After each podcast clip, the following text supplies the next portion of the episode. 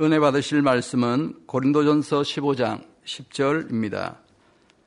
그러나 나의 나 된 것은 하나님의 은혜로 된 것이니 내게 주신 그의 은혜가 헛되지 아니하여 내가 모든 사도보다 더 많이 수고하였으나 내가 아니요 오직 나와 함께 하신 하나님의 은혜로라. 아멘. 아버지 하나님의 은혜와 보호하신 사랑을 많이 생각하게 됩니다. 아버지 하나님께서 우리를 빚으셨고 우리의 모습 하나하나를 바라보시며 사랑으로 따뜻한 눈으로 지금도 함께 하시는 줄 믿습니다. 은혜의 사전적인 뜻은 사랑으로 베풀어주는 신, 어, 신세나 혜택이라는 말입니다. 우리는 자신을 구원해 주신 아버지 하나님의 사랑과 주님의 십자가의 사랑을 마음에 생각하며 값없이 주신 사랑이라고 고백합니다. 사도 바울은 주님을 만난 후 자신의 전부를 드리는 삶을 살았습니다. 그러면서도 마음에는 늘 값없이 주신 사랑, 내가 한 것이 아니라 오직 아버지 하나님의 은혜라고 고백하는 마음이었습니다. 고린도후서 11장 23절에서 27절에 보면 내가 수고를 넘치도록 하고 옥에 갇히기도 더 많이 하고 매도 수없이 맞고 여러 번 죽을 뻔하였으니 유대인에게 40에 하나 감한매를 다섯 번 맞았으며 세 번 태장으로 맞고 한 번 돌로 맞고 세 번 파선하는데 일주야를 기품에서 지냈으며 여러 번 여행에 강의 위험과 강도의 위험과 동족의 위험과 이방인의 위험과 사내의 위험과 어, 시내의 위험과 강야의 위험과 바다의 위험과 거짓 형제 중의 위험을 당하고 또 수고하며 애쓰고 여러 번 자지 못하고 줄이며 목마르고 여러 번 굶고 춥고 헐벗었노라. 이방인의 사도로 넘치는 수고와 희생의 삶을 살았지만 내가 이만큼 희생하고 수고했다 하지 않았습니다. 오히려 지난날 자신 예수님을 핍박했던 시간들에 대해 죄송해하는 마음과 주님이 친히 찾아와서 만나주신 은혜에 대한 감사가 너무나 컸습니다. 오늘 본문에는 내가 모든 사도보다 더 많이 수고하였으나 내가 아니요 오직 나와 함께 하신 하나님의 은혜로다 말씀하십니다. 수고의 비중을 두는 것이 아니라 그 수고 자체도 내가 한 것이 아니요 하나님의 은혜라고 고백하는 것이지요. 우리도 모든 것이 하나님의 은혜요, 목자님의 은혜입니다. 라는 고백이 중심에서 나와야 할 것입니다. 은혜를 입은 사람은 첫 번째, 감사하는 삶을 살아야 합니다. 하나님의 권능을 보고 목자님의 희생의 사랑을 본 만민의 성도님들은 나는 은혜를 입은 사람이다 라고 고백을 했습니다. 하지만 내 중심에서 어떤 고백이 큰 고백인지 돌아보아야 합니다. 하나님, 나는 20년, 30년, 40년 만민의 울타리 안에서 일꾼으로 사명을 감당했습니다. 먹고 싶은 것을 참으며 금식했고 목자님의 힘이 되기 위해 자리를 지켰고 세상을 바라보지 않고 신앙을 지켰습니다. 라고 고백하고 계십니까? 아니면 내가 잘한 것은 뒤로 하고 오직 아버지 하나님께 받은 은혜와 사랑을 기억하십니까? 받은 바 은혜와 사랑을 늘 감사하는 사람은 더 드리지 못함이 민망하고 어찌하면 아버지 하나님의 의중을 알아 더 이루어 드릴까 하는 마음입니다. 사도 바울은 낙원만 보고도 자신의 삶을 드릴 수 있었습니다. 고린도후서 12장 4절에 그가 낙원으로 이끌려가서 말할 수 없는 말을 들었으니 사람이 가히 이르지 못할 말이로다. 그러나 내가 지금 주님을 위해 생명을 다 드리고 있다 해도 지난날 주님을 알지 못하고 주님을 믿는 사람들을 핍박했던 그 시간을 잊지 않고 사도 바울의 마음에 늘 새깁니다. 고리도전서 15장 9절에 나는 사도 중에 지극히 작은 자라. 내가 하나님의 교회를 핍박하였으므로 사도라 칭함을 받기에 감당치 못할 자로다 고백하시며 자신을 사도라 칭함을 감당치 못할 자로 여깁니다. 중심에서 나의 약했을 때를 기억하며 은혜를 잊지 않고 감사하는 삶을 살았습니다. 우리 사랑하는 성도님들도 각각 그런 감동의 기억이 있을 것입니다. 이 은혜에 감사하는 삶을 살 때는 늘 드리고 싶은 마음이 생기는 것입니다. 하지만 내가 한 것을 기억하고 샘할 때는 오히려 인정받고 싶고 성김받고 싶고 나는 잘 간다 라고 생각합니다. 그리고 그만큼의 대우를 받지 못할 때는 섭섭해지기도 합니다. 그러기에 내가 20년, 30년, 40년을 일꾼으로 충성했고 세상 바라보지 않고 왔으며 기도했습니다. 라고 나를 내세우는 것이 아니라 비우고 비워야 합니다. 내가 열심히 할 수 있었던 것도 진리 안에 변화될 수 있었던 것도 아버지 하나님의 은혜임을 깨달아 나 홀로는 할 수 없는 일들을 주님께서 해주셨고 목자님께서 해주심에 감사합니다. 라고 고백할 수 있어야 합니다. 하지만 우리의 중심 깊이에는 나의 나된 것은 목자님의 은혜요. 아버지 하나님의 사랑입니다. 그래도 내 노력도, 내 열심도 있었습니다. 라는 마음이 아니었는지 돌아보고 그 마음들을 빼내야 합니다. 이런 마음을 바꾸어 내가 아무리 노력해도 죄로 관영한 세대 속에서 좋은 천국 가기 쉽지 않았지만 자신의 한계를 뛰어넘어 전부를 들이신 주님이 계셨고 목자님이 계셨음을 생각하며 나도 할 수 있습니다가 되어야 합니다. 내 노력은 세율섬에 갈 수 없었고 나 자신조차 나를 알 수 없는 사람이었습니다. 하지만 값없이 주신 하나님의 은혜로 세울 사람을 바라보게 되었으니 어찌 감사합니다. 라는 고백이 나오지 않겠는지요. 이 시간을 감사의 고백으로 드리시기 바랍니다. 나를 비우고 받은 바 은혜만을 생각할 때 시편 116편 12절 말씀처럼 여호와께서 내게 주신 모든 은혜를 무엇으로 보답할고 하는 고백과 내 안에 은혜를 갚아드릴 수 있는 깊은 사랑과 중심이 나올 수 있습니다. 그런데 은혜를 기억하기는 하지만 자신을 비우지 않은 채 그래도 저 열심히 했지요. 그래도 저 충성했지요. 할 때는 착각이 나오는 것입니다. 잘못한 것이 보이지 않고 거의 다 이룬 것 같고 믿음도 많이 성장한 것 같습니다. 그런데 아버지 하나님께서 원하시는 믿음은 내가 한 것이 아니오 오직 하나님의 은혜입니다. 라는 고백입니다. 그렇게 은혜를 기억하며 감사하는 사람은 드리고 또 드려도 감사한 것이고 더 드리고 싶은 것입니다. 내가 드린 것을 셈하고 자랑한 사람은 그만큼 착각에 빠져 영적인 충성이 아니라 육적인 충성을 하게 됩니다. 영적인 충성은 주님 가신 길, 아버지 하나님 가신 길, 목자님 가신 길만 바라보고 감사함으로 따라가니 나도 이 좁고 협착한 길을 넉넉히 평안히 가는 것이지만 반대로 내 충성을 기억하고 계산하며 가는 사람은 착각 속에 멈추어서도 자기가 멈춰 있는지도 모르는 것입니다. 예를 들어 어린 아이들이 걸음마를 배울 때 자신이 얼만큼 걸었는지 생각하지 않고 앞에서 인도하는 엄마만 따라갑니다. 사람이 수영을 배울 때도 내가 이만큼 물을 먹었고 내가 얼만큼 물 속에 오래 있었는가를 생각하지 않고 수영하는 법을 가르쳐 주신 선생님을 믿고 따라갈 때 짧은 시간에 수영을 잘 배울 수 있습니다. 그런데 이 사람이 나는 이렇게 눈과 입에 물이 들어가는 수고를 많이 했다. 라고 셈하면서 수영을 빨리 배우기는 어려울 것입니다. 내가 한 것은 기억하지 않고 받은 바 은혜와 사랑에 감사해야 합니다. 만민의 사역은 늘 그러했습니다. 당의자님께서 오직 하나님의 은혜만을 생각하며 하나님의 영광을 구해 나가셨습니다. 개척 예배를 드릴 때 성전 성물들이 별로 없었습니다. 그런데 한 주 한 주 기도했습니다.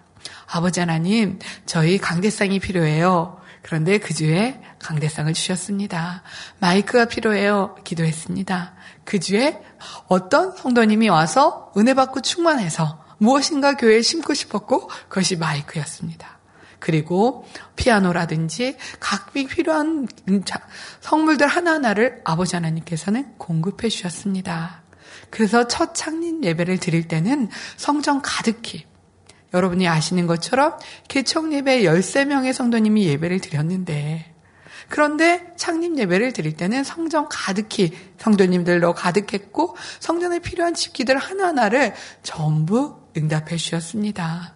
기도하는 것마다 응답받았고 질병이 있고 문제가 있는 사람들이 와서 기도받을 때 치료받았고 문제 해결 받았고 하나님이 함께 하신 증거들을 느낄 수 있었습니다. 사람으로는 할수 없는 하나님의 권능으로 함께 해 주셨습니다. 은혜의 정의는 사랑으로 베풀어 주신 신세나 혜택이라 했습니다. 예를 들어 빚을 너무나 많이 진 사람이 있는데 어떤 귀인이 그 빚을 다 갚아주고 또한 좋은 집을 살 수 있도록 어, 집을 사 주었습니다. 그런데 그 집값의 10%만 받고 90%는 내어 주었다고 합시다. 집이 10억이라면 1억만 받고 어, 9억을 내어 주었다고 합시다. 너무나 안락한 소파와 의자와 그릇, 식탁, 침대, 가구들이 갖춰진 그 공간 안에서 생활하며 내가 10%의 돈을 만들기 위해서 얼마나 수고하고 노력했는지 아느냐고 할 사람은 없을 것입니다. 산더미 같은 빚에 허덕이며 눌러있던 나에게 모든 빚을 탕감해 주시고 넓고 아름다운 새 집에 좋은 가구를 주심에 감사, 감사일 뿐일 것입니다. 내가 집값을 10% 냈으니 집의 10분의 1은 내 노력이야 라고 큰 소리를 칠 사람이 어디에 있겠습니까? 모든 것 하나하나가 감사뿐이요. 사랑으로 베풀어 주신 혜택에 눈물만 날 것입니다. 더구나 그 90%의 값은 그 귀인이 넉넉해서 제 신안의 일부를 떼어준 것이 아니라 자신의 온 힘과 정성, 최선을 다해 모든 전 재산을 털어서 주신 것이라면 그 감사는 더 클 것입니다. 우리 목자님의 사랑도 마찬가지입니다. 우리를 위해 당회자님의 권능이나 희생, 사랑이 넘치고 넘쳐 남는 것을 주신 것이 아니라 자신의 한계를 넘어서 사람으로는 감당하기 쉽지 않은 순간도 우리를 위해 희생해 주셨습니다. 그 사랑에 감사하여 하는 고백 속에 나는 없어야 합니다. 나도 희생했는데요. 나도 충성했는데요. 나도 노력했는데요. 라는 것은 없어야 한다는 것입니다. 내 노력, 내 희생, 내 충성으로는 새 예루살렘은 생각할 수도 없는 사람이었기 때문입니다. 그리고 내가 했는데요. 라는 말의 이면에는 이해받고 싶고 인정받고 싶은 마음이 있는 것이니 그것도 빼내야 할 마음인 것입니다. 오직 내게 주신 은혜, 아버지 하나님의 희생, 주님의 희생, 목자님의 희생만을 느끼며 어떻게 갚아드릴까를 생각해야 합니다. 우리가 99%의 목자의 공간 안에서 내가 1%를 행해서 세수명에 달려간다 고백했습니다. 그런데 이 그 1%라는 것이 99를 당회자님이 감당하셨으니 1%는 적당히 대충만 해도 되는 것이 아니었습니다. 그 1%가 온 마음과 뜻과 정성과 생명을 힘을 다해서 달려가야 세루살렘 향에 달려갈 수 있었습니다. 그러나 그렇게 달려가서 1%를 감당했다 할지라도 아버지 하나님의 사랑, 주님의 사랑, 목자님의 희성이 99였기 때문에 그 1%를 감당한 우리의 고백은 내가 한 것이 아니요 오직 아버지 하나님의 은혜입니다. 라는 고백이 되어야 합니다. 오늘 점심에 가난 음, 부장님들과 식사를 하게 되었습니다. 지도기사님들과 부장님과 함께 식사를 하게 되었는데요. 일가난 고강규 부장님께서 그런 말씀을 하십니다. 만, 본인은 만민중앙교회를 처음 교회로 나오게 되었다라 말씀하십니다.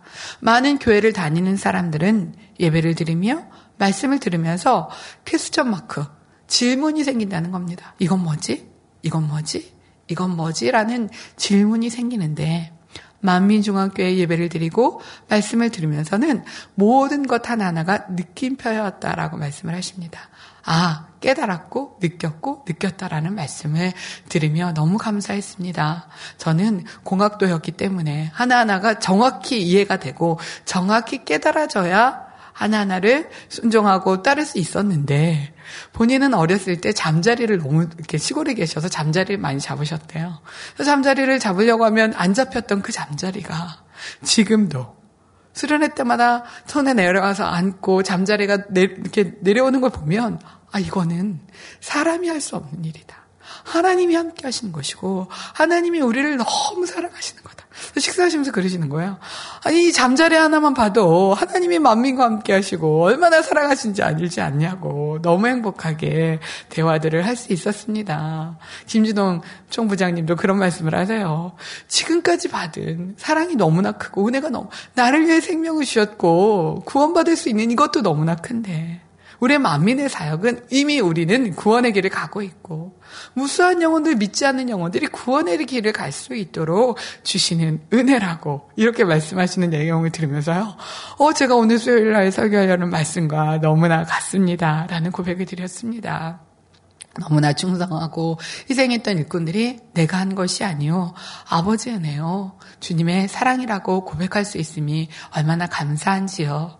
은혜를 입은 사람은 두 번째 상대에게 나눌 수 있어야 합니다. 내가 다 셀 수 없는 큰 은혜를 받았습니다. 아버지의 마음을 느껴나갈 때마다 내가 어떻게 이런 사랑을 받을 수 있는지, 아버지 하나님의 마음의 크기와 깊이는 얼마나 크고 깊으실까 생각해 봅니다.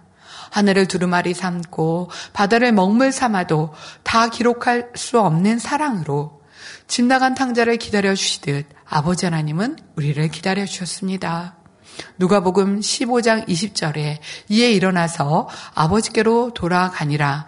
아직도 상거가 먼데 아버지가 저를 보고 측은히 여겨 달려가 목을 안고 입을 맞추니 이런 아버지의 마음으로 우리를 바라봐 주셨습니다.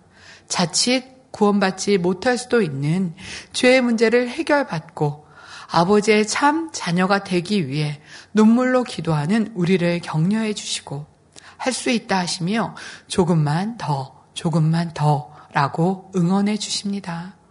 이런 사랑을 받은 우리의 모습이 어떠해야 하겠습니까? 지난날 이 사랑을 체험했을 때 우리는 변화될 수 있었고 눈물로 기도하고 다짐하는 모습이었습니다. 당회자님의 사랑장 강의 말씀 중에 이렇게 말씀하신 내용이 나옵니다. 하나님께서 보내주신 양떼와 일꾼들, 세르셈에 갈 귀한 영혼들이 여러분이고 반드시 저와 함께 세르셈에 갈 분들임을 믿습니다. 그렇기 때문에 혹여 범죄하고 속이며 불순종한다고 해도 저는 포기한 적이 없습니다. 반드시 변화될 거야 라고 믿음으로 바라보고 항상 열심히 하려는 마음인데 뜻대로 되지 않으니 본인은 얼마나 답답할까 하고 오히려 안타까운 마음이 듭니다. 낙심하여 제 앞에 나오면 앞으로 잘하면 되지요. 믿으면 할 수 있습니다. 이렇게 용기를 줍니다. 그냥 위로의 말만이 아니라 진심으로 믿기에 이렇게 말하는 것입니다. 또 하나님을 믿기에 열심히 기도하며 한 영혼 한 영혼을 부탁드렸습니다. 또 이런 말씀도 하셨습니다. 진리로 잘 가는 사람보다 그렇지 못한 사람을 오히려 한 번 더 보고 웃어주고요. 오히려 힘을 받도록 해줌으로써 어찌하든 돌이켜서 잘 가기를 원했고요. 때로는 자신의 생각 속에 저를 오해하며 저에게 불편함을 가지는 사람들도 있었습니다. 그럴 때도 저는 그 오해를 풀어주려고 하지만 그 악함을 책망한 일이 없습니다. 어찌하면 그들이 아버지 앞에서 변화되어 가장 아름다운 열매로 나올 수 있기를 기도하며 그들을 위해 대신 중보의 기도를 올렸지요. 여러분들이 진정 목자님의 마음을 가지려면 이런 마음이 되어야 합니다. 상대가 작은 소자라 할지라도 지적하고 지시하거나 함부로 자기 의를 주장하지 않으며 어떻게 해서 외면되고 포기되어 버리는 것이 아니라 죽을 죄를 지은 영혼들이라도 어찌하든 살리고자 아버지 하나님 앞에 강구하며 변화되기를 기다릴 수 있어야 하지요. 그런데 우리가 목자님께 아버지 하나님께 다음과 같이 대답하고 있다면 은혜를 받은 자의 모습이 아닐 것입니다. 당회자님, 도저히 용납할 수 없는 일이 있습니다.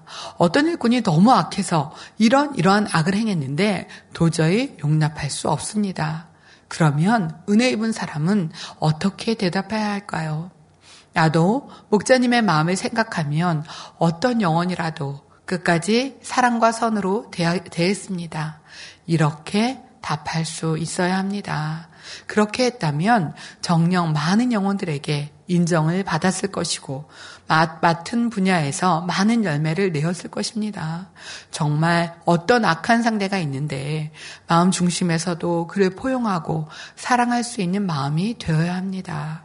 그것이 은혜 입은 사람의 모습인 것입니다. 당의자님께서는 치료받은 아버지 하나님의 은혜를 잊으신 적이 없습니다. 처음 치료해 준 하나님의 은혜를 느낀 때부터 지금까지 한결같이 내가 죽을 수밖에 없는 질병이 있었는데 아버지 하나님께서 그 질병을 치료해 주셔서 이렇게 건강하게 이렇게 충만하게 갈 수 있다라는 고백을 늘 하셨습니다. 저는 당회자님 신학교 4학년 때 간증 집회를 다니실 때 많이 따라갔습니다. 맨 앞에 앉거나 앞자리에 앉아서 당회자님의 강증 집회를 보곤 하였습니다. 그러면 어떻게 하나님이 치료해 주셨는지, 어떻게 하나님이 응답해 주셨는지를 말씀하시다가 한 번도 울지 않은 적이 없으셨습니다. 눈물을 흘리시면서 나를 이렇게 치료해 주신 아버지 하나님의 은혜가 너무나 감사하기에 전부를 드리고 그 은혜를 잊지 않고 살겠다라고 고백해 주셨습니다. 신학교 4학년 때뿐만이 아니라 만민중학교를 개척해서 40년의 삶 속에 늘 그러하셨습니다. 교회 선교를 가셔서도 그러하셨고 붕성회를 가셔서도 그러셨고 말씀을 증거하시며 아버지 하나님의 은혜를 생각할 때마다 받은 바 사랑을 생각할 때마다 눈물로 기도하셨 말씀을 하셨고 간증하셨던 기억이 납니다. 금호동에서 집사님 때 또 아니면 전도사님 때 가정 예배를 드리게 됩니다. 그러면 원자님과 세 딸이 함께 앉아서 예배를 드렸죠. 그럼 당회장께서는 말씀을 증거하시다가 주님의 십자가에 지셨던 장면을 저에게 말씀하실 때 그냥 말씀하신 적이 한 번도 없었습니다. 정말 눈물이 투투둑 떨어지셨고 그런 말씀하시죠. 성경을 읽다가 사복음서에 주님의 십자가 장면만 나오면 눈물이 난다고 말씀하셨던 것처럼 그렇게 주님의 십자가 정면을 말씀하시면 눈물을 흘리시면서 양손과 양발에 못이 박혀서 물과 피를 다 쏟으시면서 우리를 사랑하셔서 머리에는 머리보다 더 작은 가시물 유관을 꼭 눌러서 쓰는데 그러면 피가 흐르고 그럼 벌레들이 와서 그 너무나 더운 열대 지역에서 벌레들이 와서 그 피를 빨며 이런 말씀을 하시면서 눈물을 주르르 흐르셨던 기억이 있습니다. 어린 세 딸과 원장님과 함께 예배하는 가정 예배 때에도 아버지 하나님의 사랑, 주님의 사랑을 생각하면 눈물로 말씀을 전해 주셨습니다. 한 번은 제가 학생 때였던 것 같아요. 음, 저희가 매일매일 성도님들이 저희 집에 오신다고 생각이 돼요. 그러니까 성도님이 저는 그냥 문을 탁 열었는데 성도님이 계시면 방에 들어가서 옷을 갈아입고 나와야 되고 화장실을 가다가도 성도님이 계시면 안녕하세요 이러고 들어가서 옷을 갈아입어야 되고 이러니까 아무래도 제 공간 안에 성도님들이 많이 계신다는 생각이 학생 때 있었습니다. 그런데 어느 날 저희들이 그렇게 성도님들에게 인사하는 모습을 보시고는 함께 가정 예배를 드리며 말씀해 주셨습니다.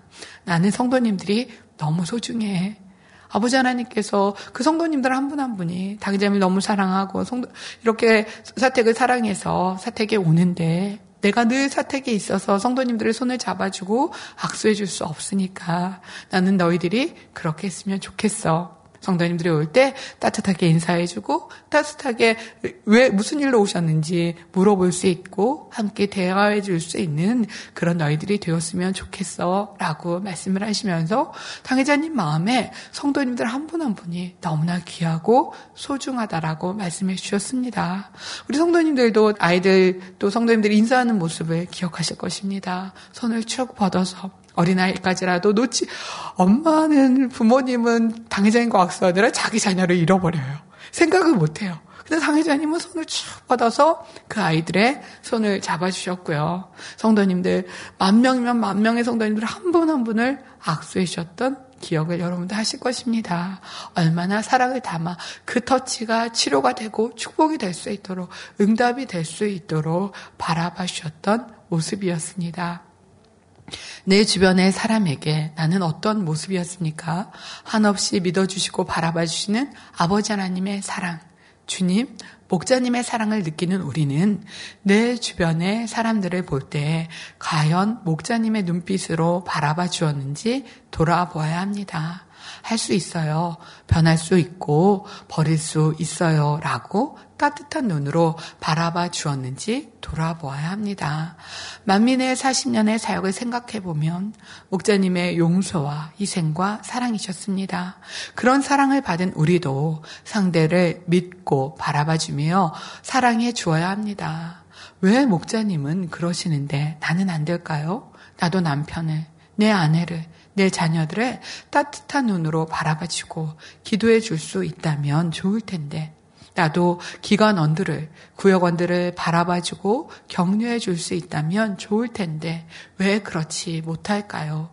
내 안에 그 사람에 대한 안 좋은 기억을 담아두고 있기 때문입니다. 시편 103편 8절에서 14절에 보면 여호와는 자비로우시며 은혜로우시며 노하기를 더디하시며 인자하심이 풍성하시도다. 항상 경책하지 아니하시며 노를 영원히 품지 아니하시리로다.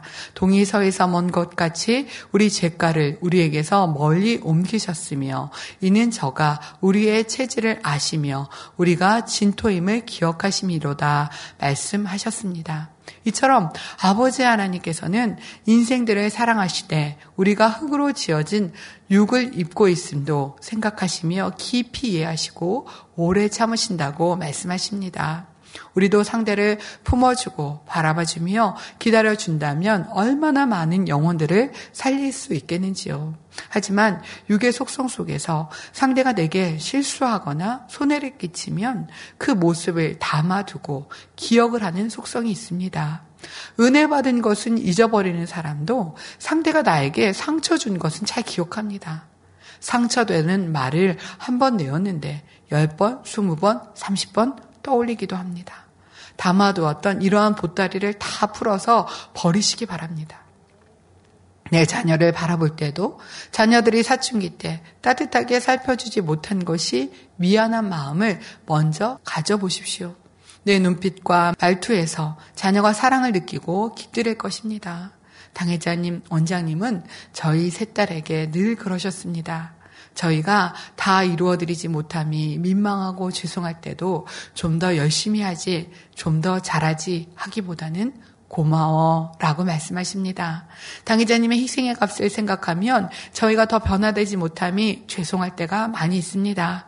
그런데도 당의자님은 내가 너희를 위해 이렇게 희생을 치르니 빨리 온영으로 들어와야지 하시는 것이 아니라 열심히 신방하고 사명 감당하니 고마워 라고 말씀하십니다. 오히려 이런저런 간증을 들었다고 하시며 고맙다고 하셨습니다. 상대의 잘못을 용서하지 않고 오랜 세월에 마음에 담아두었던 예를 두 가지 말씀드리겠습니다. 어떤 자매 중 언니가 동생에게 큰 실수를 했는데 동생은 그 일을 용서하고 그 30년 이상의 시간을 지냈습니다. 그런데 어느 날 하나님의 은혜 가운데 동생의 꿈에 그 일을 떠올려 주시며 풀어야 할 것을 알려주셨습니다.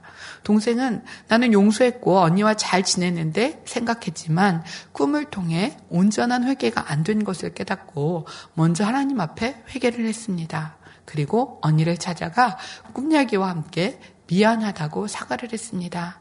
그런데 언니의 말이 나는 내가 담아두고 있는 것을 알고 있었어. 하지만 내가 너무나 미워해서 늘 미안한 마음으로 30년을 살았어. 라고 말하는 것입니다.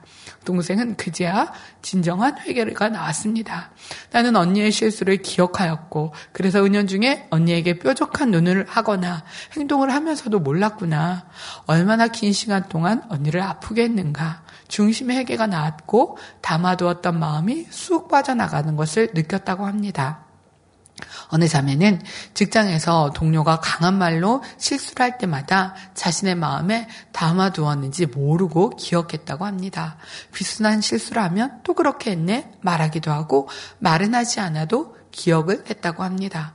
상대가 강한 것을, 강한 말을 한 것에 문제를 삼는 것이 아니라 그 말에 내 안에 상처를 담아 놓았기 때문입니다. 그런데 그 담아두었던 마음이 얼마나 악인지를 깨닫고 불같이 기도하는데 몸에서 무엇이 쑥 빠져나가더니 구로는 상대가 실수를 해도 상대의 장점이 떠오르며 상대의 실수와 정확한 연결이 되지 않으면서 수정했습니다. 내가 도와줄게 라고 마음에서 바뀌었다고 합니다.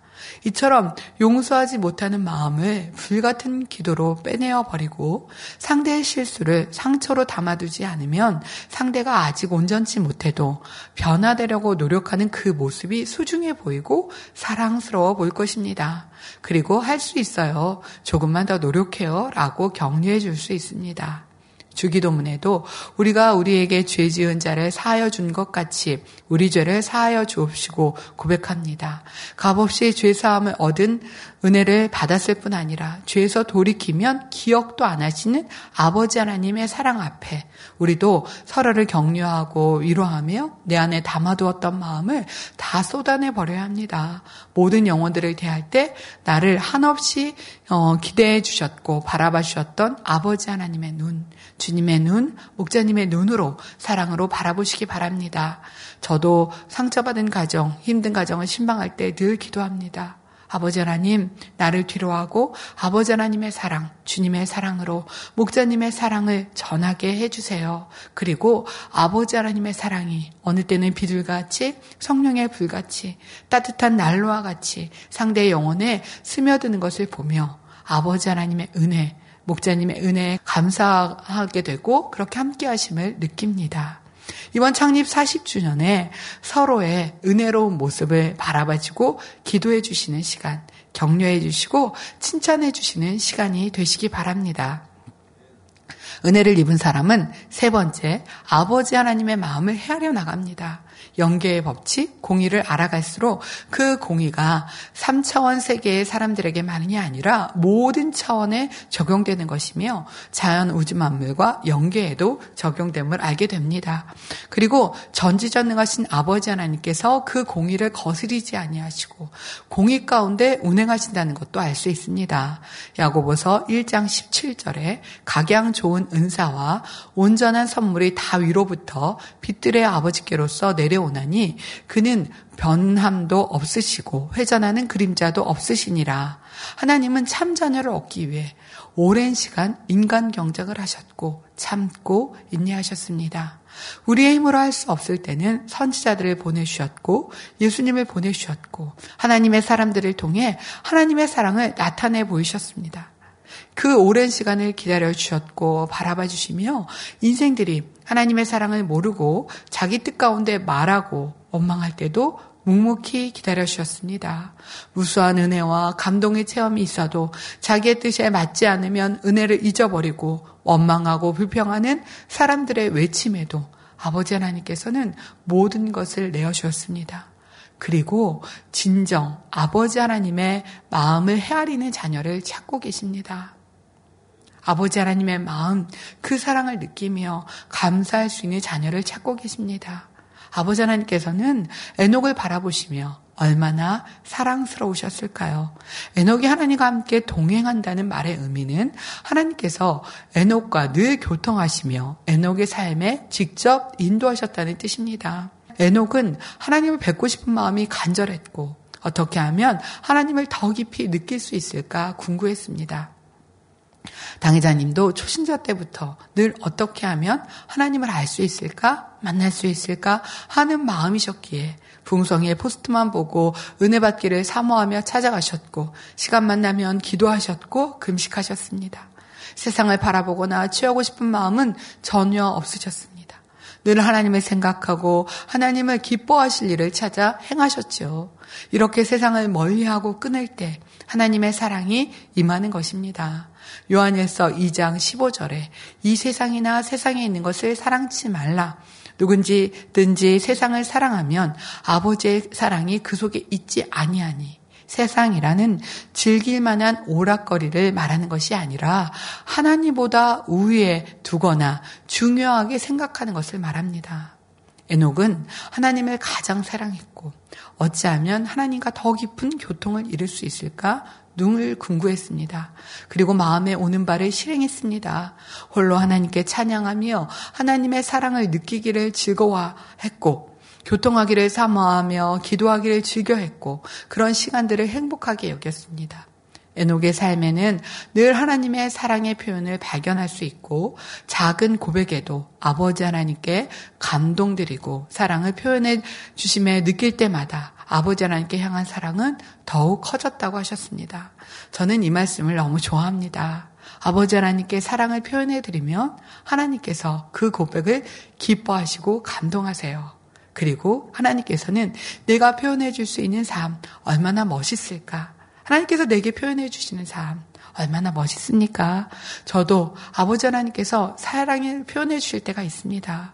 우리는 권능을 보고 축복을 받을 때, 체험에 있을 때는 누구나 사랑한다 표현할 수 있습니다. 그러나 연단을 받을 때, 자신의 부족함을 느낄 때, 일상 속에서 늘 아버지 하나님께 마음이 향하고 사랑을 표현할 수 있는지 돌아보아야 할 것입니다. 에녹은 늘 사랑을 표현하였고 늘 하나님 편을 생각했습니다. 당회자님께서 창세기 강의 말씀 중에 들려주셨던 에녹의 고백을 읽어드리겠습니다. 내가 홀로 있을 때 하늘을 바라보며 아버지 얼굴을 그려보고 땅을 밟아 편히 쉼을 얻을 때에도 아버지의 섭리하심과 광대하심을 느낌으로 인해 감동이 되는도다. 내가 이와 같이 입을 열어 조상으로부터 배운 모든 것 중에서 속에서 아버지라는 분을 느끼고 찬양하니 하루하루 그분을 더욱 사랑하게 되고 그분에 대한 그리움이 더해만 가는도다. 그분은 어떤 분이실까를 생각하면 할수록 조장으로부터 배운 가르침보다도 그분에 대한 그리움이 더해지니 심히도 그리움이 사무치는 도다. 그분의 얼굴은 어떻게 생기셨을까? 어떤 웃음을 짓고 계실까? 그분은 어떤 분이시기에 우리를 이곳에 보내사 이 땅의 숨결을 듣게 하시고 하늘과 하늘에 있는 별들을 느끼게 하실까? 호흡하는 공기 속에서도 그분의 숨결이 느껴지는데 입술 열어 그분을 찬송하게 하시고 입을 열어 깨닫게 하신 바를 고백하시는 게 하시는 나의 아버지. 그분은 어떤 분이실까? 이 넓고 높은 곳에 계신 내가 어찌 만나고 어찌 그 마음을 새기며 살 수 있을까? 정렬 사무치고 그리움으로 그리고 또 그려보는 나의 아버지. 그분은 과연 어떤 분이실까? 누구나 하나님께 받은 은혜와 사랑에 비해 자신은 작게 느껴지고 부족해 보일 때도 있습니다. 하지만 그 과정 하나하나가 나 혼자가 아니요.